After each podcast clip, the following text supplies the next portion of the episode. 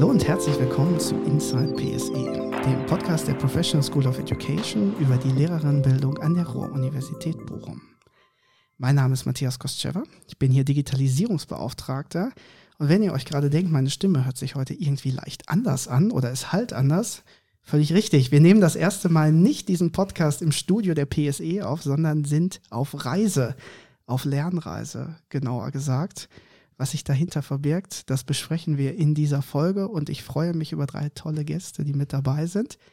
Und damit ihr sie direkt kennen und unterscheiden lernen, zumindest von der Stimme her, dürfen Sie sich einmal selber vorstellen. Herzlich willkommen euch dreien. Schön, dass ihr da seid. Romy, magst du beginnen? Klar, gerne. Hallo an alle, ich bin Romy. Ich studiere jetzt seit etwas über zwei Jahren an der Ruhr-Uni und habe im Wintersemester 2020, 2021 selber an der Lernreise teilgenommen und bin dadurch dem Verein Kreidestaub beigetreten, der hinter der Lernreise steht und mit der PSE kooperiert, um dieses tolle Projekt anbieten zu können. Und äh, genau, bin jetzt momentan auch als Gruppenleitung wieder mit dabei und freue mich sehr, heute hier sein zu dürfen. Ja, ich bin Vicky, ich bin Studentin an der RUP seit dem Sommersemester 2020 und habe mich spontan bei der Lernreise beworben und bin zufälligerweise ausgewählt worden, mitkommen zu dürfen. Ja, ich bin der Ali, Ali SGJ. Ich studiere Anglistik und Erziehungswissenschaften an der RUP. Ich äh, bin ein, ja, was man als Langzeitstudent bezeichnen würde. ähm, ja, ich bin damals äh, noch vor Corona, beziehungsweise als Corona anfing, zu der Lernreise gekommen als Teilnehmer. Habe jetzt mittlerweile auch äh, eine Reise geleitet. Das ist jetzt schon meine zweite Leitung, die ich mache. Und ja, ich habe viel zu erzählen, denke ich. Mittlerweile auch viel Erfahrung sammeln können. Äh, ich bin gespannt auf das Gespräch heute. Falls man sich irgendwann fragt, was machen Langzeitstudierende nachher an der RUP, die werden zum Beispiel Digi-Beauftragte der PSE. also da könnte ich mich mit einhaken an der ja. Stelle. Wir sind auf Reise, habe ich gesagt. Äh, wir sitzen hier nämlich mitten in Berlin-Wedding gerade im Hotel und nehmen diesen Podcast auf. Und jetzt werden sich einige unserer Zuhörenden fragen, ihr fahrt nach Berlin, was macht ihr in Berlin? Wir sind auf Lernreise. Was ist die Lernreise für euch? Probiert das mal in wenigen Sätzen zu beschreiben ein Abenteuer, finde ich. Also es ist äh, ganz spannend. Man hat sehr viele Eindrücke, sehr geballt. Also zwei Wochen ist man in ganz Deutschland unterwegs, teilweise mehrere Tage hintereinander im Auto, schaut sich dann verschiedene Orte an, verschiedene Schulen, neue Leute. Insgesamt ein Abenteuer, finde ich. Ja. ja. ich kann mich da nur anschließen. Also als ich äh, Teilnehmerin war, sind wir ja gar nicht gefahren, weil das Corona-bedingt äh, nicht möglich war in dem Semester leider. Aber wir haben halt überall dann online hospitiert und ich hatte einfach so unfassbar viele Eindrücke und so unfassbar viel Gesprächsbedarf auch einfach und äh, bin seitdem auch, also mich hat das einfach so sehr geprägt, dass ich zum Beispiel dann auch fürs EOP direkt gesagt habe, ich gehe auf gar keinen Fall an eine Regelschule, das kenne ich schon, ich möchte irgendwas kennenlernen, was ich noch nicht gesehen habe. Und ja, bin einfach seitdem total intuit und immer gespannt, irgendwas Neues zu sehen. Ja, also ich müsste da eine ganz klare Unterscheidung machen zwischen, was ist Lernreise für mich als Teilnehmer gewesen und was ist Lernreise jetzt für mich als Gruppenleitung. Als Teilnehmer war die Lernreise für mich so etwas wie ein Wendepunkt im Leben tatsächlich, etwas äh, wirklich Besonderes. Äh, wie gesagt, ich bin schon etwas länger dabei und ähm, für mich ging halt irgendwie die Motivation irgendwann verloren. Ich hatte vergessen, warum ich das Ganze eigentlich machen möchte. Warum möchte ich Lehrer werden? Dann habe ich an der Lernreise teilgenommen. Das Ganze hat mir so viele Perspektiven auf Schule gegeben und was eigentlich möglich ist, dass meine Leidenschaft zum Beruf Lehrer wieder zurückgekehrt ist und ähm, dann fing ich auch an, wieder engagierter zu sein in der Schule, bin in die Fachschaft eingetreten, habe mich dann auch bei Kreidestaub angemeldet und mich dazu entschieden, Gruppenleitung zu werden und das eben, um dieses Gefühl weitervermitteln zu können. Ganz schön starke Sätze schon, total schön. Ähm, wir probieren mal für unsere Zuhörenden so ein bisschen das Fundament zu gießen, bevor wir dann so richtig in die Eindrücke reinkommen. Äh, weil es sind ein paar Sachen jetzt schon gefallen. Also Kreideschaub e.V. ist gefallen. Es gibt irgendwie eine Kooperation mit der PSE. Die Leute konnten hören, ihr studiert alle, also scheint es irgendwas auch mehr als studentisches Projekt äh, zu sein. Die Lernreise an sich, wenn jetzt äh, jemand zu euch kommt und sagt, habe ich noch nie gehört, was verbirgt sich dahinter? Romy, wie würdest du das in ein paar Sätzen beschreiben? Also es ist ähm, einfach mal was ganz anderes als das, was man sonst so an der Uni erlebt, weil es ist kein Geheimnis, wir haben einfach wahnsinnig wenig Praxiserfahrung. Und ähm, ja, gerade wenn man dann nicht so ja, sich mit Reformpädagogik auseinandersetzt vielleicht, dann ähm, geht man halt an so eine Standardschule und ist direkt quasi wieder in diesem Regelschulsystem drin. Ich fand auch, Henning Feldmann hat das mal sehr gut ausgedrückt. Er hat halt gesagt, ähm, wir kommen aus der Schule von gestern und werden für die Schule von heute ausgebildet, obwohl wir eigentlich in der Schule von morgen unterrichten. Und dann, wenn man auf Lernreise geht, kriegt man einfach diese ganzen Eindrücke und äh, kann mal wirklich sehen, okay, was gibt's eigentlich außerhalb von dem, was ich kennengelernt habe und fängt auch viel mehr an zu hinterfragen, was man selbst erlebt hat und wie es auch einfach hätte besser laufen können und was man auch als Einzelperson einfach ändern kann. Also es ist ja voll oft so, dass man sich bei so vielen Themen einfach denkt, ja, als Einzelperson kann ich einfach gar nichts machen, aber das ist nicht so, das ist auch in der Schule nicht so und dem wird man sich erst richtig bewusst, wenn man auf Lernreise geht. Das heißt, ihr, ihr plant eine Reise. Ich, ich frage mal dich, Ali, ähm, wie geht das los? Also wie kommen die äh, Studierenden, die teilnehmen, mit äh, dem Konzept in Berührung? Also es geht eigentlich mit einer Infoveranstaltung los, die zweimal verteilt im Semester oder in der vorlesungsfreien Zeit stattfindet. Ähm, da wird eigentlich so ziemlich alles präsentiert, wie äh, wird das Ganze stattfinden, wann sind die Seminare. Es gibt oder es gab bisher immer zwei Gruppen, eine Gruppe A und eine Gruppe B ähm, zu verschiedenen Terminen. Ja, da wird dann auch vorgestellt, wie so eine Hospitation an der Schule aussieht und so weiter. Ähm, also da wird so ein bisschen das Interesse geweckt.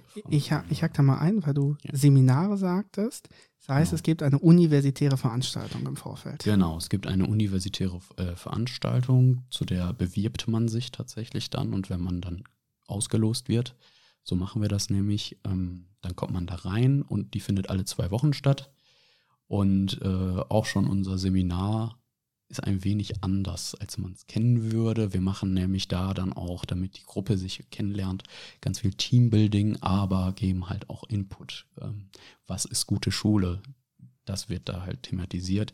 Wir gehen auch, auch schon auf unterschiedliche Konzepte ein im Seminar, laden auch mal GastrednerInnen ein, die da zum Beispiel was über Waldorfschulen erzählen oder auch mal über das finnische Schulsystem zum Beispiel. Der Kollege Miksch äh, kann da viel zu sagen, der jetzt leider nicht hier ist. Grüße gehen raus. Ähm, ja, und so läuft das. Mit dem äh, Kollegen Miksch werden wir noch ein Video aufzeichnen. Das wird auf dem PSE YouTube-Kanal zu sehen sein im, ich vermute, Spätherbst. Ähm, Sehr schön. Kann man ihn auch noch mal erleben. Sollte ähm, man auf jeden Fall sich mal anschauen. Sehr spannend. Ihr, äh, du sprachst jetzt von wir. Wer ist denn wir bei euch? Wir sind die, die GruppenleiterInnen.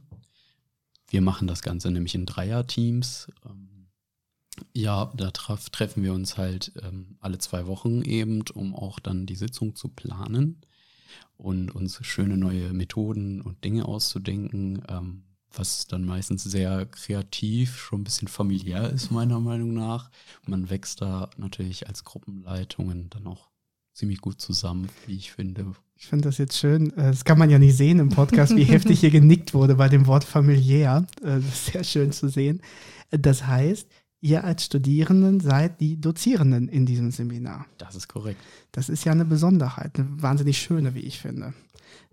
Wie, wie hat sich das entwickelt? Also es wird ja wahrscheinlich, Uni ist ein konservatives System, Schule auch. Ähm, ich habe bei euch einen Spruch gelesen, der ist jetzt nicht von euch, aber den liest man häufiger mal. Ne? Nichts äh, verändert sich langsamer als Schulen außer Kirchen. Oder man könnte über die Reihenfolge sogar streiten, ob die Schule noch langsamer als die Kirche ist. Äh, wie kommt man dann mit einem Konzept, wo Studierenden zu Dozierenden werden, auf Reise gehen gemeinsam, dass sich sowas in der Universität etablieren kann? Also es hat tatsächlich 2013 schon angefangen in Berlin, dass da eben ein paar Studierende sich zusammengeschlossen haben und gesagt haben, ja, wir wollen gern mal was Neues sehen. Man hat immer mal wieder von ein paar Schulen gesehen, die so ein bisschen aus der Reihe tanzen, äh, gehört. Aber ähm, ja, in der Nähe gab es halt irgendwie nichts und in der Uni wurde halt auch nicht viel drüber geredet. Und dann haben die das halt alles in Eigenregie organisiert und sind auf Lernreise gegangen. Und das Konzept hat dann halt irgendwie ähm, ja, Anklang gefunden und hat sich jetzt über die Jahre immer weiter verbreitet. Es wurde jetzt schon in, ich glaube, über 20 Städten wurden schon Lernreisen durchgeführt. Und ähm, mittlerweile gibt es halt auch mehrere Kreidestaubstandorte. Das ist eben der Verein, der sich daraus entwickelt hat, der auch studentisch geleitet ist. Und Bochum ist eben einer davon. Und ähm, genau, also wir haben auch echt das Glück, dass das bei uns ziemlich viel Anklang findet, weil es halt eben was ganz anderes ist. Also ja, wir sind die Gruppenleitung, das sind wir aber eigentlich auch nur, weil es halt jemanden geben muss, der diese Sitzungen plant. Und wir ähm, beziehen halt auch die Studierenden einfach bei allem mit ein. Also wir sagen auch jedes Mal, ey, wenn ihr Bock habt, kommt zur Planungssitzung dazu und auch äh, die ganze Reise. Das wird nicht im Vorfeld von uns irgendwie festgelegt, welche Schulen da besucht werden und wo die ähm, Übernachtung stattfindet, sondern das wird alles gemeinsam mit der Gruppe gemacht. Und ähm, dann gibt es da auch mehrere Arbeitsgruppen und es ist einfach sehr viel Eigenregie und Verantwortung, die damit einhergeht und die wir halt auch mit der ganzen Gruppe teilen. Da lassen sich ja ganz viele Sachen dran anknüpfen. Also die Frage nach ähm, Demokratisierung eigentlich, auch sogar von Studium könnten wir da ja wunderbar diskutieren. Ähm, ich finde diesen Bereich der Eigenverantwortung und des äh, gemeinsamen, vielleicht sogar kollaborativen, ähm, wahnsinnig spannend. Äh, Ali, wenn ihr euch überlegt, was für Schulen ihr besucht, wie findet denn dann so ein Entscheidungsprozess statt? Der findet folgendermaßen statt. Ähm, meistens gibt es dann eine kleine Hausaufgabe, auch wenn wir kein Fan von Hausaufgaben sind tatsächlich, aber das ist dann eine. Ähm, jeder, jede sucht sich zwei Schulen raus und die wird dann in einer Sitzung vorgestellt oder die Schulen werden vorgestellt äh, und ganz demokratisch, wie du schon sagtest, wird dann abgestimmt, aber nicht mit Stimmen, also nicht eine Stimme oder zwei Stimmen, sondern mit einem Punktesystem von 1 bis 100. Ähm, jeder, jede hat 100 Punkte zur Verfügung, die er oder sie an die Schulen verteilen kann. Und die Schulen, die die meisten Punkte sammeln, werden dann kontaktiert, angeschrieben. Die sagen auch nicht immer zu, das muss man dazu sagen. Ähm, von daher arbeitet man so die Liste, die Rangliste, also diese Interessenliste dann ab und schreibt die Schulen einzeln an. Manchmal muss man auch spontan sein, dann muss man auch Schulen im Petto haben, die zur Not dann äh, besucht werden können. Ähm, das passiert aber ganz gut. Dieses Mal ist das tatsächlich auch passiert. Da bin ich auf einen Zeitungsartikel gestoßen, ganz zufällig, ähm, von der Gesamtschule in Münster. Und die haben dann auch zugesagt und das hat super funktioniert. Von daher war das auch eine ganz tolle Erfahrung, mal so eine spontane Schule zu organisieren, sage ich mal. Von daher auch nochmal Danke an Münster, dass die das so spontan mitgemacht haben. Schulen aussuchen. Vicky, du bist äh, dieses Jahr mit dazugekommen als Teilnehmerin, hast du gesagt, hast dich spontan einfach beworben. Genau.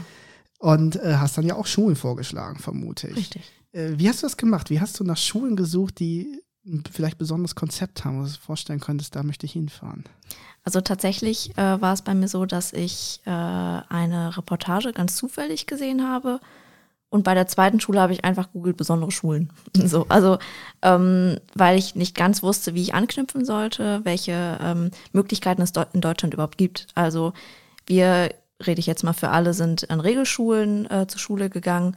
Und mir war persönlich gar nicht klar, dass es in Deutschland überhaupt Schulen gibt, die ein anderes System fahren. Das war was ganz Neues, dass ich dachte, okay, wie finde ich diese Schulen jetzt, die anders sind und was heißt überhaupt anders und äh, welche Konzepte sind überhaupt möglich in Deutschland. Ich meine, viele reden ja auch von einer großen, großen Bürokratie, die hier in Deutschland lebt. Und dann dachte ich, gut, wo ist denn der Spielraum von Schulen? Was kann denn hier anders laufen? Und dann habe ich äh, von dort aus, dann bin ich über verschiedene Seiten und äh, auch Studierendenportale von Lehramtsstudierenden äh, ähm, auf eine Liste geschaut, was dort möglich ist. Und dort bin ich dann auf meine beiden Schulen gestoßen, die ich auch äh, vorgeschlagen habe hinterher in der Präsentation. Und tatsächlich besuchen wir auch eine von den beiden Schulen, die ich vorgestellt habe, in Zusammenhang mit diesem Wochenende in Berlin. Sehr spannend. Ich, ich finde das total toll, wie du das sagst. Man ist sich ja gar nicht bewusst, was da draußen alles ist. Ich glaube ja auch so eines der Kernmotivationspunkte für die Lernreise, äh, weil das Entscheidende ist, ihr redet nicht über Schule, wie Schule in Zukunft sein kann oder was potenziell möglich wird, sondern ihr fahrt vor Ort. Also es ist eine also bei Lernreise, zumindest wenn ich als Pädagoge da drauf gucke, ich kann mir jetzt ja auch tolle Konzepte vorstellen unter dem Titel Lernreise, die in einem Raum vor Ort in Bochum stattfinden. Das ist es bei euch ja definitiv nicht. Ihr fahrt durch ganz Deutschland. Wie lange seid ihr unterwegs an Schulen? Zwei Wochen. Zwei Wochen. Zwei Wochen quer durch Deutschland. Ähm, nehmt uns mal mit. Wir sind jetzt ja mitten auf der Reise. Äh, ihr seid in Berlin. Ihr seid äh, ziemlich genau eine Woche unterwegs, glaube ich. Halbzeit. Ähm, guter Punkt eigentlich, um miteinander zu reden. Ja. Äh, äh, wie, also, wenn wir mal jetzt auf diese Woche zurückschauen, ähm, lasst uns mal teilhaben an dem, was ihr erlebt habt in den vergangenen Tagen. Ja, es ist losgegangen am Montag. Wir haben uns in aller Frühe um irgendwie 7 Uhr oder so ähm, an der RUP getroffen. Ich bin erstmal schön zu spät gekommen, weil mein Bus nicht kam. Und, Ja, war ähm, klasse. Gerne. Und äh, ja, sind dann direkt losgefahren nach äh, Münster, haben dann da schnell noch was gegessen und direkt erst zur äh, ersten Schule losgegangen. Und ähm, genau, dann haben wir da auch erstmal einfach nur geschlafen und sind dann los zur nächsten Schule direkt nach Marburg, haben da dann in einem Feriendorf ein bisschen weiter außerhalb übernachtet, was äh, eventuell ein bisschen gruselig war nachts. Und ähm, ja, da hatten wir dann die perfekten Gegebenheiten, auch einfach unsere Reflexion direkt erstmal durchzuführen für Münster. Und genau, dann ging es am nächsten Tag halt schon zur nächsten Schule. Und zwischendurch ist aber auch immer wieder Spaß angesagt. Also dann geht man irgendwie mal abends in eine Bar oder man setzt sich zusammen und spielt Karten. Wir haben eine Person dabei, die hat ein richtig lustiges Sushi-Kartenspiel dabei. Habe ich vorher auch noch nicht gesehen. Und ähm, genau, so zieht sich das dann halt immer wieder durch, dass man immer wieder guckt, okay, wann machen wir die Reflexion, wann ist der nächste Termin in der Schule. Wir haben auch zwei Tage äh, in einer Schule übernachtet tatsächlich. Und ähm, ja, versuchen immer auch das alles so an die ja, Lage im Moment auf der Reise anzupassen. Also nicht, dass wir dann irgendwie sagen, so am Donnerstag um 16 Uhr wird jetzt reflektiert, sondern es wird halt geguckt, okay, wie passt es in die Pläne der Gruppe rein und wann sind alle auch in der Lage quasi zu reflektieren. Wir waren zum Beispiel nach dem Vormittag in Münster einfach so fertig an dem Tag, dass wir erstmal mit Nickerchen weitergemacht haben. Und dann war halt klar, okay, an dem Tag wird nicht mehr reflektiert, weil wir sind einfach alle viel zu durch. Genau. Kann man auf Insta sehen. Ich glaube, da haben wir Fotos, wenn Ja, ich mich genau. erinnere. Äh, Lernreise.bochum. Ist das richtig im Kopf? Lernreise buchen einfach ohne Einfach Punkt. Lernreise Bochum, Bochum, ohne. Bo. Das ist ja auch ganz wichtig. Wir machen am Ende immer so einen ähm, Punkt, wo wir nochmal auf die ganzen Social Media Sachen hinweisen, aber das wollte ich schon mal erwähnt haben. Äh, mit wie vielen Leuten seid ihr unterwegs aktuell? 15. Das klingt nach Klassenfahrt, ne? Ja, total. Also gerade in dem äh, Dorf, wo wir in Marburg waren, das war tatsächlich so ein Feriendorf mit Blockhütten. Äh, wenn man auch mal von den Beschmierungen an sämtlichen Wänden absieht, wo Telefonnummern, alles Mögliche zu sehen war, da kam schon richtig Klassenfahrtgefühl auf. Das war schon super. Also, ja. Mhm. Also ich würde ja sagen, äh, die Lernreise ist ja mittlerweile, mittlerweile meine dritte, äh, ist eine Mischung aus Spaß, Lernen und Stress. Ja. Weil darüber Ja. muss man nämlich ganz klar auch mal reden, dass Stress natürlich auch ein großer Faktor ist bei so einer Reise, wo man mit ja, mehr oder weniger 14 fremden Personen unterwegs ist, die man noch nicht allzu lange kennt. Von daher haben wir eine sehr heterogene Gruppe. Also das ist bei jeder Lernreise so. Und übrigens unterscheiden sich auch die Gruppen da voneinander sehr stark. Von daher ist es jedes Mal eine neue Herausforderung, würde ich sagen auch. Ähm, ja, die Gruppendynamik ist sehr wichtig für die Lernreise, für eine gute Arbeitsatmosphäre und so weiter. Von daher äh, muss man dafür natürlich auch sorgen. Das ist auch sehr wichtig. Aber ähm, ich sage mal so, während der Lernreise empfindet man diesen Stress meistens sehr stark. Aber meiner Erfahrung nach, nach der Lernreise reflektiert man dann auch nochmal für sich so ein bisschen. Und dann stellt man fest, okay, das war wirklich stressig, aber ich habe auch so viele tolle Erinnerungen gesammelt. Ich habe mein fachliches Wissen so stark erweitern können. Das war es wert, hundertprozentig. Ja. Und ich, ich plaudere jetzt mal ein bisschen aus dem Nähkästchen. Es war bisher immer so, dass ich irgendwie äh, in der zweiten Woche gesagt habe, aber ich glaube, ich mache das nicht nochmal. noch mal. Und dann wirklich zwei Wochen nach der Lernreise schreibe ich wieder in die Gruppe, ey Leute, ich mache noch eine Lernreise. Ja, um auch nochmal auf den Punkt zurückzukommen, den ich vorhin angebracht hatte, mit man weiß gar nicht, was in Deutschland so möglich ist für Schulen, äh, Schulformen auch. Und bisher jetzt auf der Halbzeit oder auch direkt nach den Hospitationen war ich teilweise so überladen von diesen ganzen Informationen und Eindrücken, die ich da gesammelt habe, hauptsächlich in den direkten äh, Hospitationen. Man hat am Ende meistens nochmal ein Gespräch mit der Leitung der Schule oder den leitenden Personen. Ähm, aber die hauptsächlichen Eindrücke kommen zumindest bei mir aus dem Unterricht und den Hospitationen, die man da hat. Und was da alles möglich ist, dass man sitzt da als Person, die an der Regelschule war und denkt sich, boah, das ist ja wirklich spannend, was die machen und wie die da rangehen und auch ähm, ich habe äh, auch mit Schülern bin ich in Kontakt getreten, habe dann auch gefragt, und ihr habt jetzt wirklich keinen Frontalunterricht? Nö, brauchen wir nicht. Und du guckst und denkst, boah, das ist ja, und ihr lernt trotzdem so viel, das, was ihr braucht. Und ja, und die lernen, also was die einem dann so erzählen, wie sie da rangehen. Und äh, jetzt als ganz grobes Beispiel einfach, es ist unfassbar eindrucksvoll, was Schüler und Schülerinnen erreichen können mit anderen Konzepten. Also wirklich spannend. An der Stelle muss ich auch mal sagen, mich freut das natürlich, dass unsere Teilnehmerin hier jetzt auch sowas sagt. Das zeigt mir. Habt ihr gut vorher abgesprochen. Ja, klasse gemacht, ihr seid ganz toll. Danke. Ähm, ich will mit euch nochmal so in diese Tage ein bisschen eintauchen, ähm, weil so den Ablauf ja gerade ganz gut beschrieben hat. Aber also ihr sprecht vorher mit den Schulen, die wissen, ihr kommt. Das stelle ich mir durchaus schon spannend vor. Häufig sind ja Schulen, die besondere Konzepte fahren, das auch gewohnt, dass immer mal wieder Leute von außen kommen, weil dann, ob das jetzt Presse oder Wissenschaft oder in dem Fall studentische Projekte Lust haben, sich das anzugucken, nicht ganz unüblich ist. Ähm, aber ihr kommt mit 15 Leuten. Das ist ja schon, ähm, wenn ich mir das auf eine Klasse vorstelle, ähm, echt ordentlich. Wie läuft dann so ein Tag an der Schule für euch ab? Was macht ihr? Also äh, nehmt uns mal, wenn mir jetzt vorstellt, ihr wart in Rostock gewesen. Wir erinnern uns mal an Rostock zurück, oder ihr besser, ich kann mich nicht zurückerinnern. und äh, nehmt uns mal mit und die Zuhörenden, äh, wie das so abgelaufen ist, als ihr in Rostock an der Schule angekommen seid. Also wir sind ja einen Tag vorher angekommen, weil wir ja dort geschlafen haben und ähm, haben dann erstmal unser ganzes Zeug irgendwie in den Klassenraum gebracht, den wir dann zur Verfügung gestellt bekommen haben und haben uns dann abends nochmal mit der Schulleitung getroffen, die da echt, also was die leistet, teilweise einfach nur für uns so aus Nettigkeit, ist echt ja. wow. Also die werden, also wer weiß, ob sie es hören, aber wenn, dann danke. ähm, und dann, ähm, ja, hat er halt auch nochmal so ein bisschen überhaupt über das Konzept erzählt und uns auch gesagt, ja, ähm, da und da könnt ihr morgen hingehen, das und das findet morgen statt. Und ähm, ja, lässt uns dann aber auch schnell eigentlich wieder unter uns. Und ähm, ja, am nächsten Morgen geht es dann los, dass äh, wir uns halt auf die einzelnen Klassen aufteilen, weil mit 15 Leuten kannst du da jetzt natürlich nicht reingehen.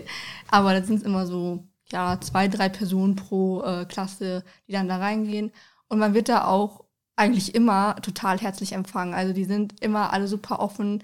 Und wenn man dann da irgendwie fragt, so, ja, darf ich bei Ihnen mal ein bisschen reinschauen? Ja, klar, komm rein. Und ähm, ja, man guckt dann immer so, dass man diese gesunde Mischung findet zwischen ich möchte schon was rausfinden, aber ich will jetzt auch nicht stören. Aber ich glaube, in Rostock war das auch quasi unmöglich zu stören, weil Frontalunterricht gab es ja quasi nicht. Also hat man halt zwischendurch vielleicht mal kurz mit den SchülerInnen gequatscht. Und ähm, genau, das hat sich dann eigentlich auch den ganzen Tag so durchgezogen, dass man halt immer mal wieder so ein bisschen geswitcht ist und so.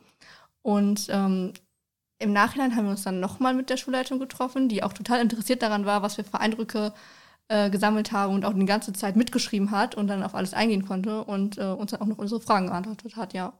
Ja, äh, dazu würde ich noch sagen, das war jetzt ein Beispiel für Rostock natürlich. Ähm, die waren natürlich auch super gastfreundlich und äh, auch von meiner Seite nochmal danke. Ähm, aber man muss einfach sagen, die Hospitation, keine Hospitation gleich der anderen, würde ich sagen. Die sind immer anders organisiert. Bei manchen Schulen darf man nur in eine Stunde mit reinschnuppern. Bei den anderen ist man den ganzen Tag unterwegs. Manche geben einem fest vor, wo man reingehen soll. Bei manchen ist man frei. Äh, manche halten das Reflexionsgespräch im Anschluss lang, andere eher kurz. Also das ist ähm, total unterschiedlich, wie so eine Hospitation ablaufen kann.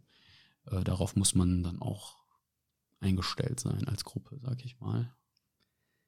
Und ähm, wie hospitiert ihr? Also jeder, der äh, irgendwas mit Lehramt zu tun hat, äh, kennt Hospitation. Das ist die Hauptzielgruppe unseres Podcasts. Also wir erklären jetzt nicht das Prinzip Hospitation nochmal hier von vorne. ähm, aber ähm, ich, ich frage mal dich, Vicky, weil du bist ja quasi neu mit reingekommen. Mhm. Ähm, Wie hast du das für dich gemacht, dass du diese Eindrücke äh, gesammelt hast, die dort ähm, ja tatsächlich ja wahrscheinlich auf einen eingeprasselt sind in einer Fülle, gerade wenn man zum Beispiel an der reformpädagogischen Schule unterwegs ist? Also es kommt natürlich auch immer auf die Schule an und wie man dort aufgenommen wird. Also die meisten haben, also eigentlich würde mir jetzt kein Gegenbeispiel einfallen. Also man ist dort sehr herzlich willkommen gewesen. Die äh, Lehrerinnen und lernenden Personen waren ähm, darauf vorbereitet, dass wir kommen. Das heißt, da war jetzt keine Überraschung. Und äh, was mich auch sehr überrascht hat, war, dass die halt so daran gewohnt, daran gewöhnt waren, dass wir kommen, also dass Hospitationen stattfinden. Bei uns an der Schule wäre damals also gekichert worden und guckt man mal, und wer ist das? Was machen die da? So und ähm, da war das ganz normal und teilweise auch jetzt, wenn man sich nochmal auf Rostock bezieht, war es sogar so, dass uns äh, Schülerinnen ähm, der unteren Stufen auch nach Hilfe gefragt haben. Also da wurde dann aktiv gefragt, hey, kannst du da mal drüber schauen? Ähm, wie buchstabiert man das? Oder wie ist das mit der Silbentrennung beispielsweise? Ähm, und da wurde man direkt aufgenommen und auch als man dann gehen wollte und gesagt, okay, Ne, ich würde dann jetzt äh, einmal den Klassenraum wechseln und schauen, was die anderen so machen. Direkt, nein, du musst hier bleiben. Wir freuen uns immer so, wenn Leute da sind. Und ähm, das kommt ganz drauf an. Also dadurch, dass wir jetzt an Schulen waren, wo ähm, ein Frontalunterricht nicht im klassischen Sinne stattfindet, war der Unterricht sowieso sehr offen gestaltet. Das heißt, man konnte rumlaufen und auch äh, in den Ankündigungen von den Lehrpersonen oder den leitenden Personen wurde gesagt, sprecht unsere Schüler an, sprecht unsere Lehrpersonen an, gar kein Problem. Und es war auch so. Man durfte jederzeit ansprechen und mir ist keine Person begegnet, die nicht dafür offen war. Ich vergleiche das jetzt mal mit einer Sache, die mit Schule so gar nichts zu tun hat. Ähm, also ich selber bin großer Hobbykoch und bei mir ist immer samstags ist Markttag. Also bin ich samstags morgens schön auf dem Markt und da gibt es zwei Möglichkeiten, wie ich dorthin gehe entweder ich habe einen Plan im Kopf, was ich kochen möchte, dann laufe ich sehr gezielt ein und gehe zu den Marktständen. Oder ich habe keinen Plan im Kopf und sage, ich will mich einfach inspirieren lassen. Und man nimmt dieses Feeling, was vor Ort ist, mit und schaut, was spricht einen an und nimmt sich das raus an dem Tag, was irgendwie heute passend zu sein scheint. Beide Sachen sind schön. Beide Sachen haben Vor- und Nachteile. Wie ist das für euch in der Hospitation? Seid ihr eher die mit Plan reingeht und sagt, bei dieser Schule habe ich mir Frage überlegt, das will ich auf jeden Fall beobachten? Oder seid ihr eher die, die sagen, ich will dieses Feeling aufsaugen, was an so einer Schule entsteht? Ich glaube, das ist ganz unterschiedlich. Also bei mir kommt es immer darauf an, bei meinen eigenen Schulen weiß ich zum Beispiel natürlich schon komplett, wie dieses Konzept ist, weil ich mich damit auseinandergesetzt habe. Klar, die anderen Schulen wurden vorgestellt, aber das ist halt mittlerweile auch schon vier, fünf Monate her. Das weiß ich jetzt ehrlicherweise dann nicht mehr alles. Ähm, und bei den Teilnehmern ist es zum Beispiel auch so, die haben ja äh, einen Forschungsauftrag, weil sie ja CPs für die Lernreise bekommen und entsprechend einen Leistungsnachweis äh, ablegen müssen. Und ich würde sagen, dass da dann auf jeden Fall auch schon so ein bisschen die Grundlage ist, was sie beobachten möchten. Klar, das ähm, hängt immer von der Schule ab, ob sie sich dafür eignet oder nicht. Aber da hat man zumindest bei einigen Schulen schon mal so eine Grundlage, worauf man achten sollte. Ich würde sagen, es ist eine Mischung aus beidem was gerade hier beschrieben worden ist. Ähm, man hat schon irgendwie so einen gewissen Rahmen, in dem man sich bewegt, aber wie man sich darin bewegt, ist eigentlich immer total unterschiedlich. Wie gesagt, die Hospitationen sind ja auch sehr unterschiedlich. Manche Hospitationen starten damit, dass man was über die Schule erfährt, über das Konzept und alles drum und dran. Manche enden auch damit. Von daher muss man da schon sehr flexibel sein. Es ist aber schon eine Art des wissenschaftlichen Arbeitens, das muss man ja auch mal sagen. Ähm, man, man, forscht ja, ähm, man beobachtet. Ähm, genau. Und ähm, ich sage mal so, wir wollen ja alle Lehrer und Lehrerinnen werden und alle haben eine gewisse Vorstellung davon, was einen Lehrer oder eine Lehrerin ausmacht. Und ich denke mal, dementsprechend wird dann auch geforscht. Wir reflektieren aber ja auch im Nachhinein über die Schulen und so weiter. Und das Interessante hierbei ist, während der Hospitation, auch wenn man mit, meistens mit zwei, drei Leuten unterwegs ist und sich das alles gemeinsam anschaut, macht man sich so ein bisschen die eigenen Gedanken. Aber in der Reflexion dann sitzen wir da gemeinsam in der Gruppe und zwei, drei Leute aus der Gruppe bereiten die Reflexion dann auch mit gewissen Methoden vor. Da lassen wir die übrigens auch immer frei gestalten, wie sie das möchten. Da dürfen die sich dann kreativ auch ein bisschen austoben. Äh, dabei geht es dann darum, viele Perspektiven zu schaffen. Und das ist ein, ein Key, ein Schlüssel von Lernreise. Reflektieren, alles aus verschiedenen Perspektiven sehen. Wirklich ähm, den anderen Leuten aus der Gruppe zuhören. Was haben die beobachtet? Haben die vielleicht eine Sache, die ich eigentlich total gut und positiv empfunden habe, vielleicht anders gesehen? Es war schon ganz oft bei Schulen so, da war ich total überzeugt und dachte, boah, hier war nichts irgendwie, was ich zu bemängeln hätte. Und dann habe ich aber in der Reflexion andere Meinungen gehört und dann dachte ich mir so, okay, ja, das und das könnte man vielleicht ja doch noch äh, besser machen und so weiter. Oder halt auch andersrum, dass ich mal nicht überzeugt war. Und dann äh, kam jemand, hat mir das und das erzählt und ich dachte, wow, okay, so habe ich das gar nicht gesehen. Von daher, diese, dieses Miteinander in der Gruppe, das ist super wichtig bei der Lernreise. Ähm, deswegen, so stressig es, es auch ist, wie ich gerade gesagt habe, es lohnt sich einfach. Es lohnt sich. Äh, das spricht natürlich einen ganz wichtigen Punkt an, der äh, auch natürlich klar auf meiner Liste heute mit drauf stand, äh, nämlich diese Reflexionssitzung. Und äh, da will ich mich noch mal ein bisschen mit einhängen.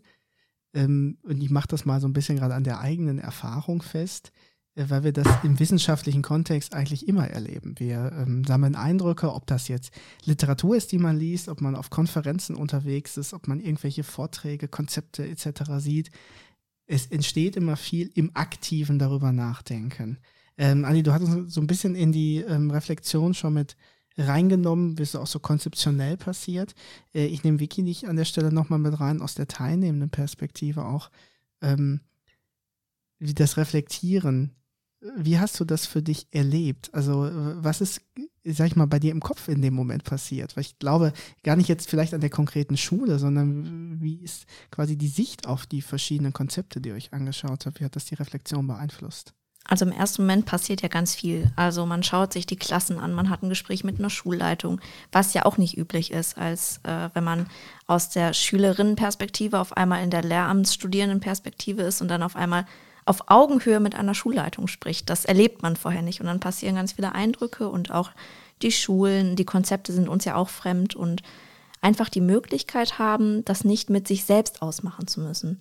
Dass man dann da nicht sitzt und sich denkt, okay, ich habe jetzt das und das gesehen und äh, ich habe mit Lehrpersonen gesprochen und Schülern. Man muss es nicht für sich selbst verarbeiten. Natürlich muss man schauen, ähm, wie geht es mir damit, was habe ich gesehen und äh, wie möchte ich damit umgehen, was nehme ich vielleicht auch mit für mich selbst als ähm, Studentin äh, im Sinne von Lehramt. Aber wenn man halt schaut, wie die anderen es auch aufnehmen, dann verbindet man das miteinander und hat dann das Ganze klarer. Also auch durch das Aussprechen von Gedanken ähm, ist man halt nicht alleine damit und kann dann darüber halt, wie Reflexion schon sagt, reflektieren und äh, hat dann das Ganze so ein bisschen übersichtlicher für sich sortiert und kann damit ganz anders umgehen, als wenn man jetzt sagt, hier ist eine Schule mit einem ganz äh, neuen Konzept und Lehrperson und Schulleitung und man sitzt dann da alleine. Aber durch diese Reflexion ist es halt einfach möglich, sich, seine Gedanken und das, was man mitnimmt, zu sortieren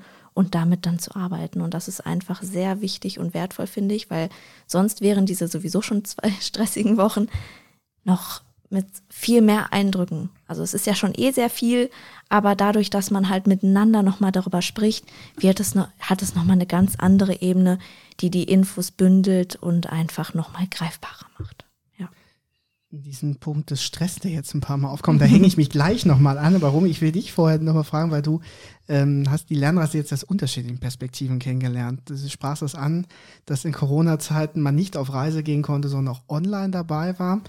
Ähm, aber wenn du nochmal zurück überlegst in diesen Reflexionen, gab es für dich Momente, in die du uns vielleicht mal mit hineinnehmen möchtest, wo du sagst, das habe ich beim Hospitieren ganz anders erlebt, als dann nachher die Reflexion das dargestellt hat für dich?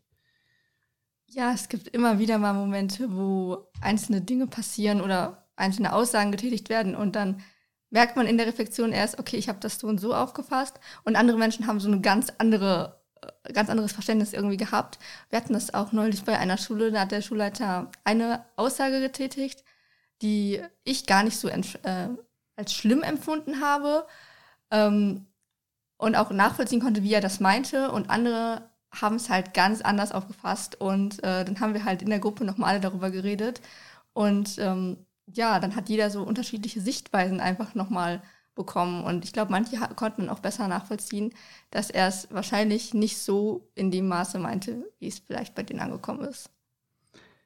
Kommunikation mit Schulleitung. Vielleicht machen wir das irgendwann mal zum Podcast-Thema. ähm, ich komme gerade ganz frisch von einer Fortbildung. Ich war selber Fortbildner für 60 SchulleiterInnen in der letzten Woche. Ja, äh, manchmal ein spezielles Völkchen, aber ein tolles Völkchen, was man da äh, vor sich hat. Ähm, wir sind jetzt in ganz viele Aspekte der Lernreise schon eingetaucht.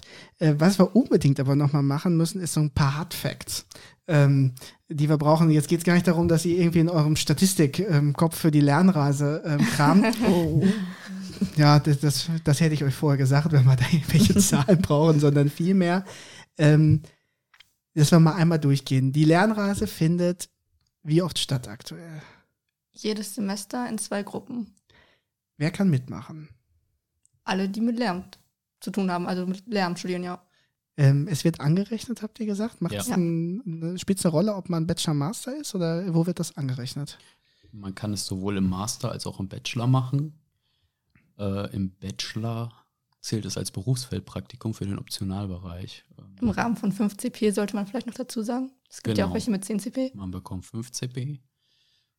Und Klingt ja, man muss natürlich auch einen kleinen Leistungsnachweis erbringen. So ist es nicht. Man denkt sich nämlich vor der Reise eine Forschungsfrage aus ähm, und dementsprechend stellt man dann halt in diesem Reflexionsgespräch mit den SchulleiterInnen dann so Fragen an die natürlich, die sich dann auch auf die Forschungsfrage beziehen.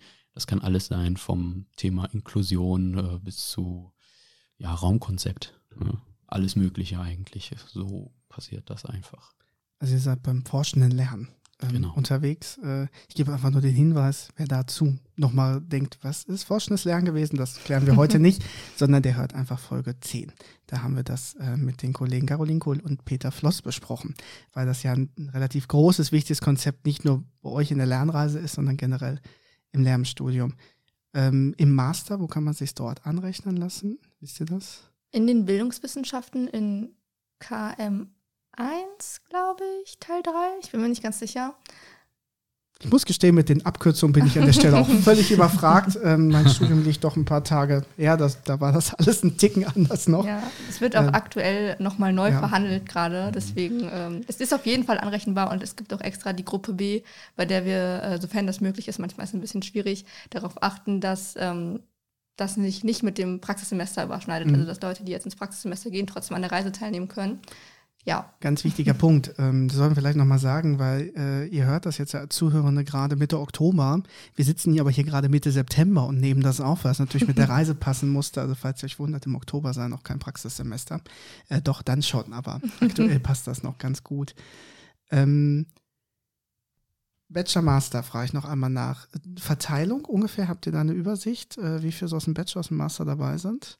Also wünschen tun wir uns immer, dass es äh, Hälfte Hälfte ist. Fakt ist aber halt, dass es in der Regel deutlich mehr Bachelorstudierende sind. Wir wünschen ja. uns das immer sehr, aber ich glaube, der Master ist einfach so eng getaktet und so stressig, dass da leider nicht so viele Bewerbungen kommen, wie wir uns wünschen würden. Richtig. Viele schauen voll aufs Praxissemester. Ne? Das ähm, genau. ist im Master. Ich weiß gar nicht, ob leider es ist so. Ähm, wie erlebt ihr das für euch also das, ich stelle jetzt mal eine ganz eigene These in den Raum ähm, und ihr widersprecht mir gerne vehement, wenn das so ist. Mein Eindruck ist oft ähm, im Bachelor, aber man ist in der Regel, wenn man frisch anfängt zu studieren, direkt nach dem Abitur noch relativ jung, ähm, so ein bisschen auch grün hinter den Ohren.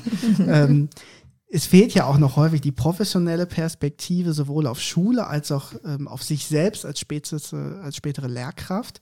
Ähm, merkt ihr, dass die Leute anders drangehen an die Lernreise, wenn sie vielleicht im Studium schon ein bisschen weiter sind, Praxisphasen gemacht haben? Oder spielt das eigentlich keine Rolle bei dem Blick auf so spezielle Schulkonzepte, die ihr euch anschaut? Also bei meiner Lernreise damals, ähm, wo ich Teilnehmerin war, war das auf jeden Fall so. Da war ich zum Beispiel selbst auch im zweiten Semester, also ja, war auch noch so ziemlich äh, sehr am Anfang. Und ähm, jetzt habe ich zum Beispiel mittlerweile schon das Eignungspraktikum gemacht und äh, da hat sich mein Blick auch auf jeden Fall nochmal ordentlich verändert. Aber das ist auch genau das, was wir wollen. Also es gibt bei uns gar keine irgendwie Bedingungen in Richtung, ja, du musst schon mindestens im dritten Semester sein oder du musst schon das Eignungspraktikum gemacht haben, gar nicht, weil wir eben genau das als wahnsinnige Bereicherung sehen, dass wir eben diese Leute haben, die noch am Anfang sind, die vielleicht gerade wirklich frisch aus der Schule kommen und eventuell auch noch so ein bisschen diese Schülerperspektive haben und halt aber auf der anderen Seite auch die Leute, die vielleicht kurz vor ihrem Masterabschluss stehen und äh, natürlich schon auch deutlich mehr Fachwissen auch einfach haben. Und dann diese ganzen Eindrücke zusammenzubringen, davon profitieren einfach alle wahnsinnig viel von. Und deswegen ist das ja genau das, was wir wollen einfach. Deswegen wird auch gelost und keine äh, sonstigen Kriterien da irgendwie mit eingebracht. Das würde ich auch nochmal unterschreiben. So dieses Voneinander, Miteinander lernen ist eine super Sache, gerade bei den Reflexionen, wenn es dann darum geht, neue Methoden anzuwenden. Wir haben da wirklich äh, ganz viele verschiedene und interessante Sachen schon gesehen, von Rollenspiel bis äh, Sieben-Hüte-Methode, wo man. Oder Traumreisen. Ganz, genau, Traumreisen. also, ähm, also jetzt wo du es sagst, ich habe noch nie darüber nachgedacht tatsächlich, ob das einen Unterschied macht. Tatsächlich fällt mir auf, ja, es macht einen Unterschied, gerade eben in den Methoden und so weiter. Man merkt schon, dass Leute, die so ein bisschen früher im Studium sind, da so ein bisschen, ja, wie du schon sagtest, grün hinter den Ohren sind und Leute, die ein bisschen weiter sind. Ich hatte jetzt letztes Semester ein paar Leute aus dem Master tatsächlich dabei. Da hat man dann schon gemerkt, okay, die, die wissen schon mehr, was sie da wollen und tun. Ähm, aber wie gesagt, die anderen Leute, die jetzt frisch dabei sind im Bachelor, die haben ganz viel von denen gelernt und die nehmen das mit nach Hause. Das ist eine super Sache. Wahnsinnig schöne Antwort. Wir haben uns nicht abgesprochen, aber das könnte man fast meinen bei der Sache. Ähm, es macht so ein bisschen auch die Lernreise aus, diese unterschiedlichen Perspektiven, die es dann ja. anreichern. Das, das ja. finde ich einen wirklich sehr schönen Gedanken den ich mir ehrlich gesagt in Schule viel häufiger wünschen würde. Heterogenität als diese Chance zu sehen und nicht als ähm, ein Hindernis, weil man nicht alle auf den gleichen Pfad sofort bekommt. Ähm, einen wichtigen Hardfact äh, will ich auch noch mal kurz ansprechen. Wir hatten es zwischendurch schon, aber es passt hier gerade so ganz gut rein. Ähm, die Lernreise ist in vielerlei Hinsicht ein besonderes Projekt. Die PSE ist äh, mit dabei als Kooperationspartner und ihr habt ähm, Kreidestaub mehrfach erwähnt als Verein das ist ja im Uni-Kontext untypisch, dass ein Verein mit dabei ist. Ähm, berichtet doch mal ganz kurz, was ist Kreidestaub e.V. und wie hängt das mit der Lernreise zusammen? Kreidestaub e.V. ist ein studentischer Verein, der sich eben aus dieser allerersten Lernreise damals in Berlin entwickelt hat und ähm, ja, sich dadurch einfach weiter verbreitet hat. Und dann war es bei uns zum Beispiel so, dass 2019 eben ein paar Masterstudierende davon mitbekommen haben und sich darüber informiert haben. Und ähm, ja, dann einfach auf die PSE zugegangen sind und gefragt haben, hey, wir haben da das und das Konzept, können wir das irgendwie an der Uni etablieren? Und die waren da auch sehr offen für und ähm, haben uns direkt da herzlich empfangen. Und jetzt hat sich das Ganze mittlerweile einfach in den drei Jahren sehr krass entwickelt. Also wir sind tatsächlich, soweit ich informiert bin, mittlerweile der größte Standort in Deutschland, mehr als in Berlin sogar. Und ähm, haben halt auch einfach unfassbar viel Glück. Also es ist absolut nicht selbstverständlich, wenn man mit den anderen Standorten redet, dass die Lernreise angerechnet wird, dass wir auch finanziell unterstützt werden, bis auf einen Teilnehmerbeitrag äh, für die Verpflegung muss man für diese Reise einfach als Studierender nichts bezahlen. Und ähm, ja, ganz wichtiger Fakt nochmal, ja. dass wir das unterstreichen. ähm, auch da im Sinne von Gerechtigkeit eigentlich, im Sinne, ja, jeder kann Fall. mitmachen.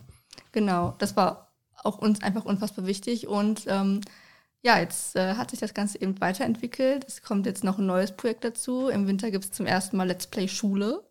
Und äh, ja, wir sind sehr froh und teilweise auch selbst überwältigt, wie weit sich das Ganze in den letzten drei Jahren entwickelt hat. Ja. Dazu möchte ich noch ergänzen, dass das Leute aus der Fachschaft Lehramt waren, die das gemacht haben. Von daher ähm, danke genau. an die Fachschaft, dass ihr das getan habt. Und ähm, tatsächlich hat äh, eine nette Dame aus der Fachschaft, die mittlerweile fertig ist, ihre Masterarbeit über die Lernreise geschrieben. Ja. Und das finde ich dann halt auch wieder interessant, dass das überhaupt jetzt möglich ist. Die auch äh, mit 1,0 bewertet worden ist. Genau. Von daher Glückwunsch nochmal. War das bei ähm, Nadine Ponto? Das genau, war die Nadine ja. Ponto, die, genau. Auch Kollegin in der PSE gewesen. Ähm, ich weiß noch, wie wir zusammensaßen und sie das erste Mal von dem Konzept erzählt hat. Und bei mir so die Augen aufgingen, wo ich dachte, ja, bitte, mach das. ähm, ähm, wir können noch mal so ein paar Sachen gerade auch erwähnen. Die Lernreise ist ausgezeichnet worden vom Stifterverband im Rahmen der Digital Changemaker Challenge. Ähm, Stifterverband, ähm, können wir als eigenes Kapitel aufmachen, das tun wir nicht, eine Stiftung ähm, zur Förderung der Wissenschaft äh, in Deutschland.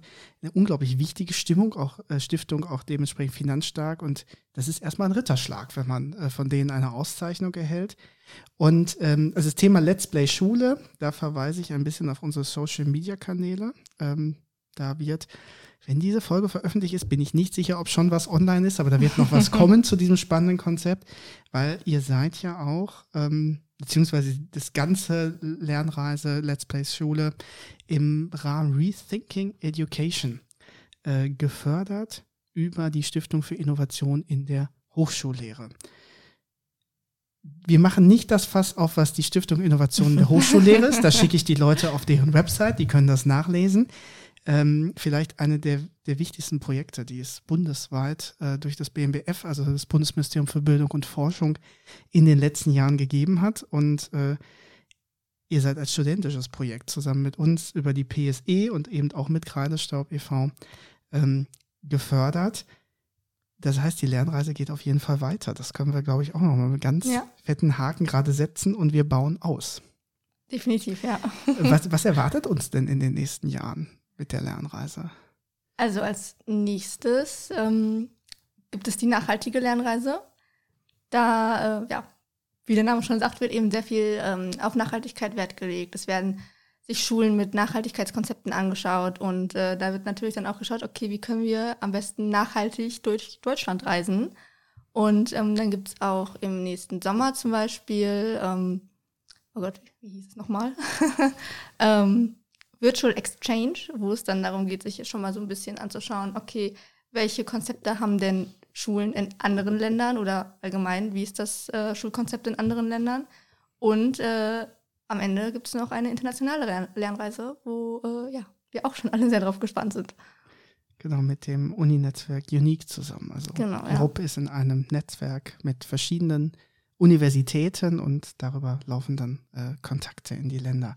Äh, wer da ein bisschen mehr zu lesen möchte, findet auf der PSE-Seite Infos. Ich sage einmal, wo das steht, weil unsere Seite, ich habe letztens nachgeschaut, besteht aus über 110 Unterseiten. Also muss man sich erstmal zurechtfinden.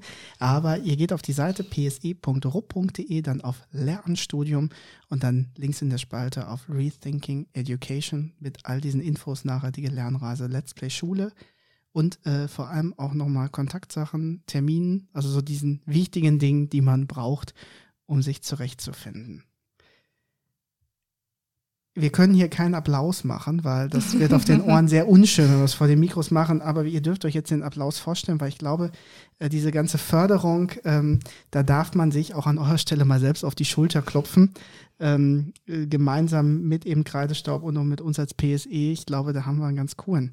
Ähm, Punkt gesetzt in der Hochschullehre und mein Eindruck war über die geförderten Projekte, das ist was ziemlich Einmaliges, was da entstanden ist.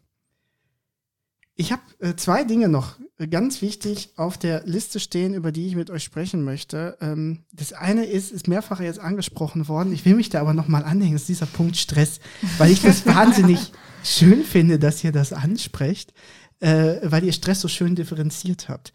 Wir sprechen in der Gesellschaft ja häufig über Stress und denken, oh je, ich habe Stress. Das ist alles so anstrengend und man muss und äh, wann habe ich mal wieder und wie auch immer.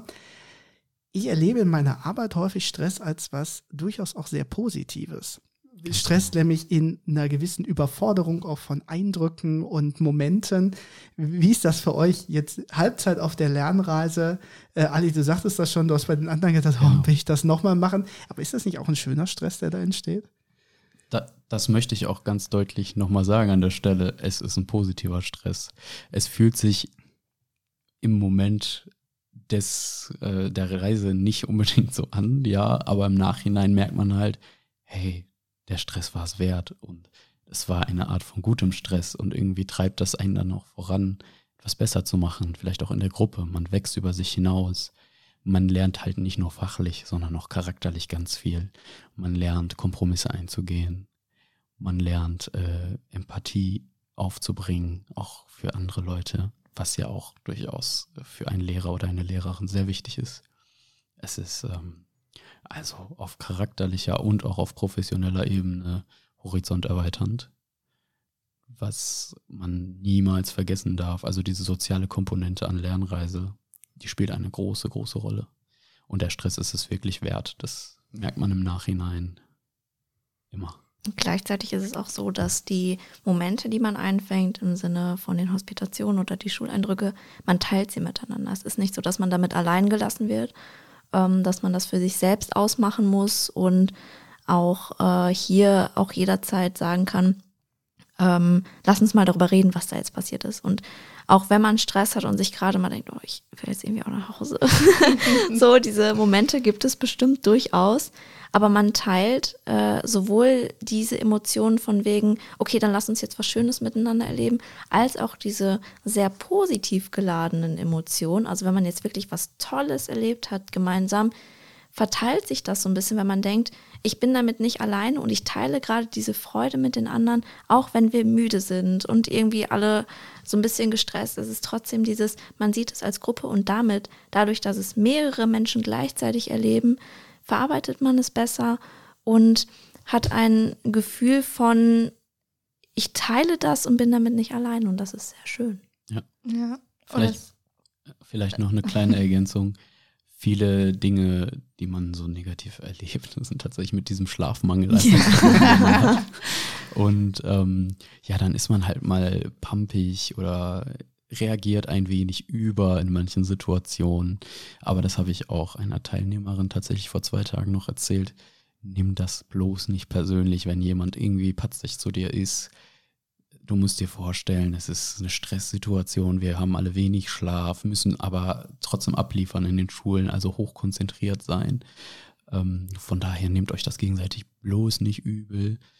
Wenn mal sowas ist, einfach ignorieren, ganz ehrlich. Äh, und dann passt das schon. Und ganz wichtig ist äh, kommunizieren, wenn einem ja, etwas stimmt, nicht passt. Ja. Das ist das A und O. Weil diese Kurven, die sind auch relativ steil. Also zwischen positive Emotionen, also jetzt gerade habe ich eine super Schule gesehen mit super netten Schülern und, und dann direkt dieses Müdigkeit oder Stress oder was weiß ich. Also es ist einfach, äh, diese äh, Emotionen sind sehr nah aneinander. Also sehr nah kommt was Negatives, aber dann direkt auch wieder richtig positiv und damit erstmal umgehen können, ähm, das muss man lernen. Und da muss ich ehrlich gesagt sagen, hätte ich nicht gedacht, dass ich so viel daraus mitnehme, aber ich kann, würde ich jetzt einfach mal behaupten, äh, mittlerweile damit äh, gut umgehen, ähm, auch nach einer negativen Phase, nach wenig Schlaf, was Positives auf mich zukommen zu lassen und das einfach zu genießen und nicht zu sagen, ja, aber vor ein paar Minuten hatte ich noch schlechte Laune, sondern einfach das auf sich zukommen lassen und das dann gemeinsam erleben. Ja. Klingt nach ein bisschen richtig gutem Training, äh, Arsch für den späteren äh, LehrerInnenjob, als auch für spätere Klassenfahrten. Absolut. ja. ja. Also zum Thema auch äh, über sich selbst hinauswachsen. Ich hatte das selbst erst vor ein paar Tagen, dass ähm, sich einfach so ein bisschen was aufgestaut hatte und man dann einfach mal reden musste. Ich sag, wie es ist. Und dann bin ich auch, das war äh, der Abend, wo Vicky und ich im Hotel geschlafen haben. und dann bin ich danach auch äh, zurückgekommen quasi und habe ihr ganz aufgeregt davon erzählt, dass ich gerade voll den Moment hatte und äh, einfach da auch mal über meinen eigenen Schatten gesprungen bin und äh, ja über mich hinausgewachsen bin so ein bisschen.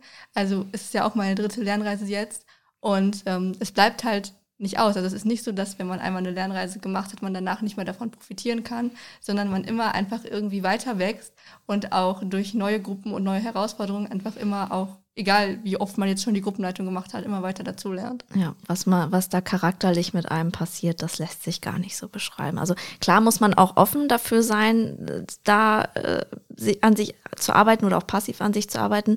Man sollte da jetzt nicht verschlossen rangehen und sagen, nein, ich bin nicht nur wegen den Schulen da. Und so, also man sollte natürlich auch eine gewisse Offenheit mitbringen.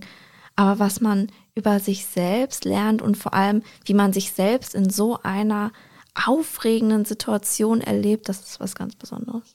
Apropos, da muss ich natürlich auch mal was über Vicky sagen hier jetzt gerade. Vicky wollte nämlich am Anfang gar nicht mitfahren, ja, beziehungsweise stimmt. hat es sich nicht zugetraut. Und wir, Romy, der Florian und ich, wir haben sie dann überredet und gesagt, du kommst jetzt erst recht mit.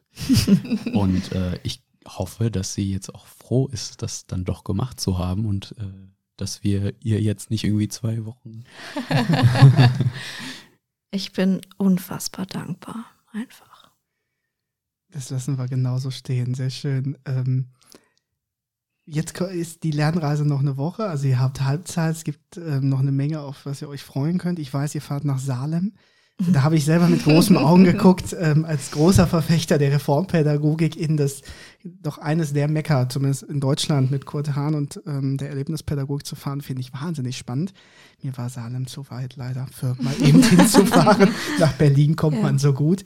Ähm, was meint ihr, wie geht das nach dieser Woche für euch weiter? Ich, ich kenne das von mir, man ist auf Tagung, man ist auf Veranstaltung, man trifft sich vielleicht auch irgendwo mit Kollegen, äh, macht Konzeption und ähm, ich bin so ein Mensch, der geht da raus und denkt, und jetzt verändern wir die Welt. Wir brauchen die Schulrevolution und diese Euphorie ist toll, weil da kann man viel Energie rausziehen. Wir landen aber alle auch wieder im Alltag und wir wissen das.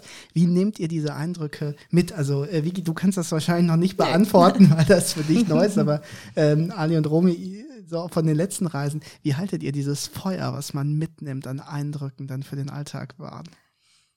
Erstmal geht man zwei Tage schlafen. und dann ähm, ist es ja mit der Lernreise tatsächlich auch noch nicht ganz vorbei. Man hat ja noch das Nachbereitungswochenende. Und äh, eine Sache, die wir zum Beispiel jedes Mal machen, weil es einfach wahnsinnig gut ist, ist ähm, das Planspiel Schule, was eigentlich sogar auch ein eigenes Projekt von äh, Kreidestab ist, was wir in so einer bisschen abgespeckten Variante dann durchführen, weil es sonst einfach in den zwei Tagen nicht möglich ist, ähm, wo man einfach mal sich seine eigene Schule konzipiert. Und äh, wir spielen dann eben aus Zeitgründen nach dem Motto, es gibt keine Grenzen, also wir müssen uns keine Gedanken darüber machen, dass wir jetzt hier irgendwelchen Regeln gerecht werden müssen, und dann, äh, ja, wird halt einfach mal so eine eigene Schule gebastelt. Und man nimmt sich halt von allen Schulen irgendwie so das Beste raus und ähm, überlegt aber auch, okay, was kann ich denn als Einzellehrkraft machen? Also man, man weiß ja jetzt nicht, an was für einer Schule man landet und ob da dann vielleicht auch so übermotivierte äh, Lehrkräfte sind oder ob die dann alle sich schon so denken, ja, ja, komm. Ähm, und dann guckt man einfach, also zum Beispiel, was ich äh, aus meiner ersten Lernreise mitgenommen habe, war, dass ich total gerne diese ähm, eigenständiges Arbeitenphasen mitmachen möchte, dass ich mir vielleicht schon überlegt habe, so okay, ich habe keine Ahnung, dann fünf Stunden Deutsch die Woche, eine oder vielleicht sogar zwei davon wird eigenständiges Arbeiten geübt und durchgeführt. Und ähm, ja, das ist halt der eine Punkt. Und äh, wo wir so beim Thema äh, charakterliche Weiterentwicklung und so waren, es gibt halt auch eine ganz ausführliche Feedback-Phase, wo dann jeder eben nochmal ähm, ja auch in seiner Wahl bestärkt wird, weil einfach auch nochmal gesagt wird, hey, ähm, das und das habe ich auf der Reise bei dir erlebt, fand ich voll gut und macht dich zu einer super Lehrkraft. Also ich habe zum Beispiel vor ein paar Tagen auch Ali gesagt, er ist einfach so der verständnisvollste Mensch gefühlt, den ich kenne. Und ähm, das qualifiziert ihn natürlich auch in seiner zukünftigen Position als Lehrkraft, dass er einfach, ich glaube, wenn ein Schüler kommt und zu ihm sagt, ich habe richtig Mist gebaut, Ali wäre so, ja, okay, wir gucken jetzt, wie wir das lösen und wird wahrscheinlich so ziemlich alles irgendwie nachvollziehen können. Und das wird dann halt mit allen nochmal einmal durchgezogen, dass dann halt auch alle mit einem positiven Gefühl da rausgehen können. Erstmal vielen Dank an der Stelle, wirklich. Also vielleicht, um nochmal äh, über die Dynamik zwischen den GruppenleiterInnen zu sprechen. Ich finde, man wächst wirklich als Team zusammen. Ähm, das war in der vorherigen Gruppe so, das ist auch jetzt wieder so. Man wird so eine kleine Familie. Man ist die ganze Zeit zusammen. Wenn jemand ein Problem hat, dann hilft man sich gegenseitig. Man gibt sich aber auch ähm, bisschen kritischeres Feedback, vielleicht wenn mal was nicht richtig lief. Aber danach, ähm, also dafür ist man halt dankbar einfach. Ne? Und ich habe äh, auch auf dieser Lernreise schon beobachtet, dass Romy ein, zweimal über ihren Schatten gesprungen ist und ein paar Dinge gemacht hat, äh, wo sie zumindest selbst gesagt hat, dass sie vorher Schwierigkeiten damit hat. Und das ist halt auch so ein Aspekt oder vielleicht aus der Perspektive der Gruppenleitung, dass man da halt auch ein bisschen über sich hinauswächst. Das ist auch eine super Sache. Um auf das wachsen Lehrerpersönlichkeiten. Ne? Ganz genau. Und ja. ähm, um nochmal auf die Anfangsfrage zurückzukommen, was passiert danach? Ähm, ich erzähle einfach mal, wie es bei mir war. Man ist ja gleichzeitig noch Studierender oder Studierende. Ne? Da hat man natürlich auch noch ein bisschen Stress. Erstmal Hausarbeit schreiben. Genau, so sieht es nämlich aus. Meistens ist es so, dass man zu Hause ankommt. Also man wird ja quasi zwei Wochen komplett aus dem normalen Leben gerissen. Und dann kommt man so nach Hause und dann kommt erstmal so eine Lawine an äh, Leistungen und Verpflichtungen, die man erstmal erledigen muss, was äh, durchaus ein bisschen Druck machen kann. Ähm, bei mir war es dann noch so, dass ich da schon erstmal zwei, drei Tage gebraucht habe, mal wieder klarzukommen. Aber meistens ist es so, zwei Wochen später, wenn man alles nochmal für sich selber reflektiert hat, die Erinnerungen äh, sich so ein bisschen manifestiert haben im Kopf. Und äh, dann, ja, weiß man eigentlich schon, ja, hier und da habe ich wirklich viel gelernt mal wieder. Und das ist halt auch so ein interessanter Aspekt. Man kann so viel, so viele Lernreisen machen, wie man will, oder so viele Schulen besuchen, wie man möchte. Man lernt immer wieder was dazu. Ich war zum Beispiel an der Jena Planschule jetzt zum zweiten Mal und dachte halt, okay, ich war hier schon mal, ich lerne jetzt hier bestimmt nichts Neues. Doch, ich habe wieder was Neues gelernt. Und ich kann halt mittlerweile sagen, ich war jetzt an 14 nach dieser Lernreise an 16 verschiedenen Schulen und habe mir die anschauen dürfen. Das ist so ein Privileg. Das ist so eine große Sache für mich. Äh, welche Lehrkraft kann das von sich behaupten? Und die Lernreise macht sowas eben möglich. Wir machen ja auch all unseren Teilnehmenden, wir machen allen möglich, bei Kreidestaub einzutreten und selbst mal so eine Gruppenleitung zu machen. So bin ich hier reingekommen und auch viele andere. Wir waren erst Teilnehmende. Und dann haben die Gruppenleitungen uns inspiriert. Nochmal Grüße an Nadine Ponto, die hat mich nämlich sehr inspiriert damals. Sie war meine Gruppenleiterin. Und das habe ich ihr auch schon persönlich gesagt. Ich habe von ihr so viel gelernt und ähm, ja, ich hoffe, dass andere jetzt von mir auch viel lernen. Von der letzten Gruppe haben mir einige auch dann auch schon Feedback gegeben. Äh, ich hoffe, dass ich das jetzt auch wieder schaffe. Das war nämlich von Anfang an meine Motivation für das Ganze. Und ja, nach der Lernreise ist man ein besserer Mensch, meiner Meinung nach, und eine bessere Lehrkraft. Und was will man mehr? Das große Ziele, die dahinter stecken. Ähm, ich wünsche immer allen, die was mit Schule zu tun haben, dass man das eigentlich mitnimmt. Also einmal die, wie ich persönlich dran wachsen kann, aber wie vor allem, ich lerne immer. Bevor ich meine letzte Frage stelle, will ich aber euch erstmal fragen, gibt es etwas, wo sagte, da müssten wir eigentlich noch mal kurz einen Satz zu sagen ähm, im Rahmen der Lernreise, was wir bisher nicht angesprochen haben? Und wenn ihr nichts habt, schneiden wir das raus. Sicherlich, äh, da müsste man nochmal einen Teil 2 machen, glaube ich. es gibt zur Lernreise generell so viel zu sagen. Also, also ich muss äh, vielleicht noch ergänzen, dass ich am Anfang eine gewisse Unsicherheit mitgebracht habe, gerade in Verbindung mit den anderen Studierenden. Es war so, dass ich, ähm, wie ich schon erwähnte, im Sommersemester 2020 angefangen habe. Das war das erste komplette Online-Semester. Das heißt, ich hatte keine Verbindung zu anderen Studis und äh, somit war ich halt komplett außen vor in meinen Gedanken, ähm, weil sich das so durchgezogen hat. Jetzt im letzten Semester hatte ich neben dem Lernreiseseminar genau einen Kurs in Präsenz. Und das war auch die einzige Zeit, wo ich dann zwischendurch auch mal in Bochum war. Und ich habe immer nach außen geschaut, okay, die kennen sich jetzt irgendwie, da, hier gibt es schon Grüppchen und okay, das äh, ist irgendwie eine Fachschaft und die, aber trotzdem haben ja hier alle so Leute Verbindung zueinander. Und das war der erste Anknüpfungspunkt, den ich zu anderen Studierenden hatte. Und das war ganz aufregend, weil, ähm, ja, es war so, also, ähm, wie weit sind die im Studium? Was machen die? Was haben die vor? Was treibt die an? Aber auch jenseits vom Studium, was sind das für Menschen, die dahinter stehen? Ich bin jetzt sehr in meinem, in meiner eigenen Nutshell gewesen, in meinem kleinen Heimatdörfchen, so unter dem Motto, hatte da meine Freunde, meine Familie und das war's. Nicht, dass ich nicht offen dafür gewesen wäre, aber naja, passt halt.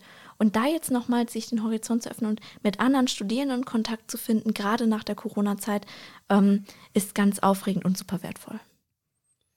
Ich würde vielleicht noch ergänzen, etwas zum Stichpunkt Netzwerk, denn man lernt hier ja zukünftige KollegInnen kennen, ganz klar. Und ähm, man schließt Freundschaften, die sich dann halten. Nochmal groß an Herrn Miksch. ähm, ja, ich weiß jetzt immer, wenn ich später im Beruf bin, ich habe Leute, die kann ich fragen, wenn ich irgendwas habe. Und wer weiß, vielleicht äh, trifft man sich ja auch professionell dann irgendwo wieder oder läuft sich über den Weg. Auf jeden Fall kann man sich austauschen man kann sich entwickeln, miteinander weiterlernen, auch jenseits der Lernreise. Und das ist auch so ein Aspekt, den ich super wichtig finde, nicht nur für uns als angehende Lehrkräfte, sondern auch für die gesamte Gesellschaft in Deutschland eigentlich. Ich meine, das Bild von Schule und Bildung ist ja jetzt, da braucht man ja gar nicht drüber lügen, ist ein sehr negatives in Deutschland, finde ich. Oder nämlich so wahr. Viele, viele kritisieren die Schule ähm, und ich finde die Lernreise oder die Persönlichkeiten, die man auf der Lernreise sieht, dieses Offensein für Neues, für, äh, für bessere Schule als das, was man kennt, das ist eine Entwicklung, die man durchaus gutheißen kann und die auch Hoffnung macht, dass sich vielleicht an diesem negativen Bild an Schule etwas ändern kann. Und nicht nur an Schule, auch an Lehrkräften. Ich glaube, ähm, Lehrkräfte sind jetzt auch nicht gerade die Leute, die in Deutschland als, ja, wie soll ich sagen, die werden nicht so gut angesehen wie zum Beispiel in Skandinavien. In Skandinavien ist, sind Lehrer und Lehrerinnen äh, respektierter als in Deutschland. Das, das, ist jetzt ein bisschen kontrovers, aber ähm, würde ich so sagen, würde ich, würde ich so unter, unterschreiben.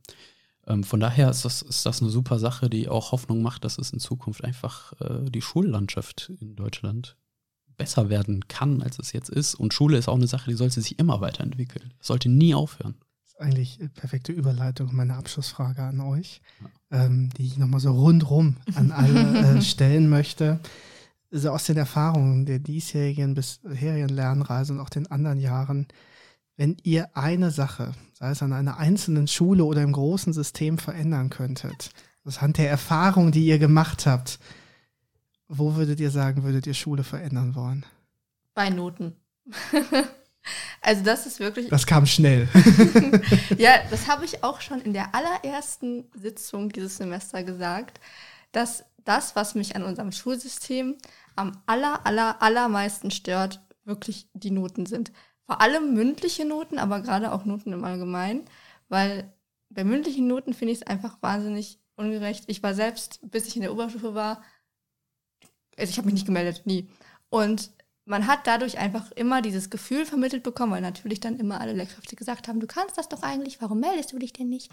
Ähm, dieses Gefühl vermittelt bekommen, irgendwas stimmt mit einem nicht, der eigene Charakter stimmt nicht, man muss irgendwie dahin kommen, dass man sich anpasst. Und ich sehe den Punkt, dass man sagt, zumindest so wurde es mir immer irgendwie gerechtfertigt, warum es die gibt, ähm, ja, du musst lernen, für deine eigene Meinung einzustehen und dich gegenüber anderen Menschen zu behaupten und so.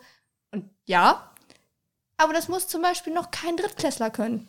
Und auch allgemein Noten. Ich finde einfach, was sagt denn so eine Note aus? So, ja, dann habe ich eine 2 auf dem Zeugnis in Mathe. Toll.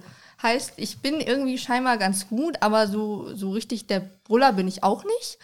Und ich finde das dann viel schöner. Es gab das zum Beispiel an der Laborschule in Bielefeld, dass die halt so ähm, ausformulierte Texte bekommen und dass auch mal geschaut wird, dass nicht die ganze Zeit nur gesagt wird, so ja, mh, hm, aber das und das läuft noch nicht. Deswegen hast du jetzt keine Eins bekommen, weil das kannst du ja nicht. Sondern dass einfach geguckt wird, was kannst du denn schon alles?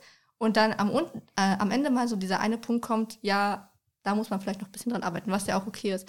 Aber dass halt nicht mehr so der Fokus darauf liegt, was kannst du nicht. Und deswegen wäre das was, was ich mir ganz doll wünsche, dass man einfach von diesem Notengeben wegkommt.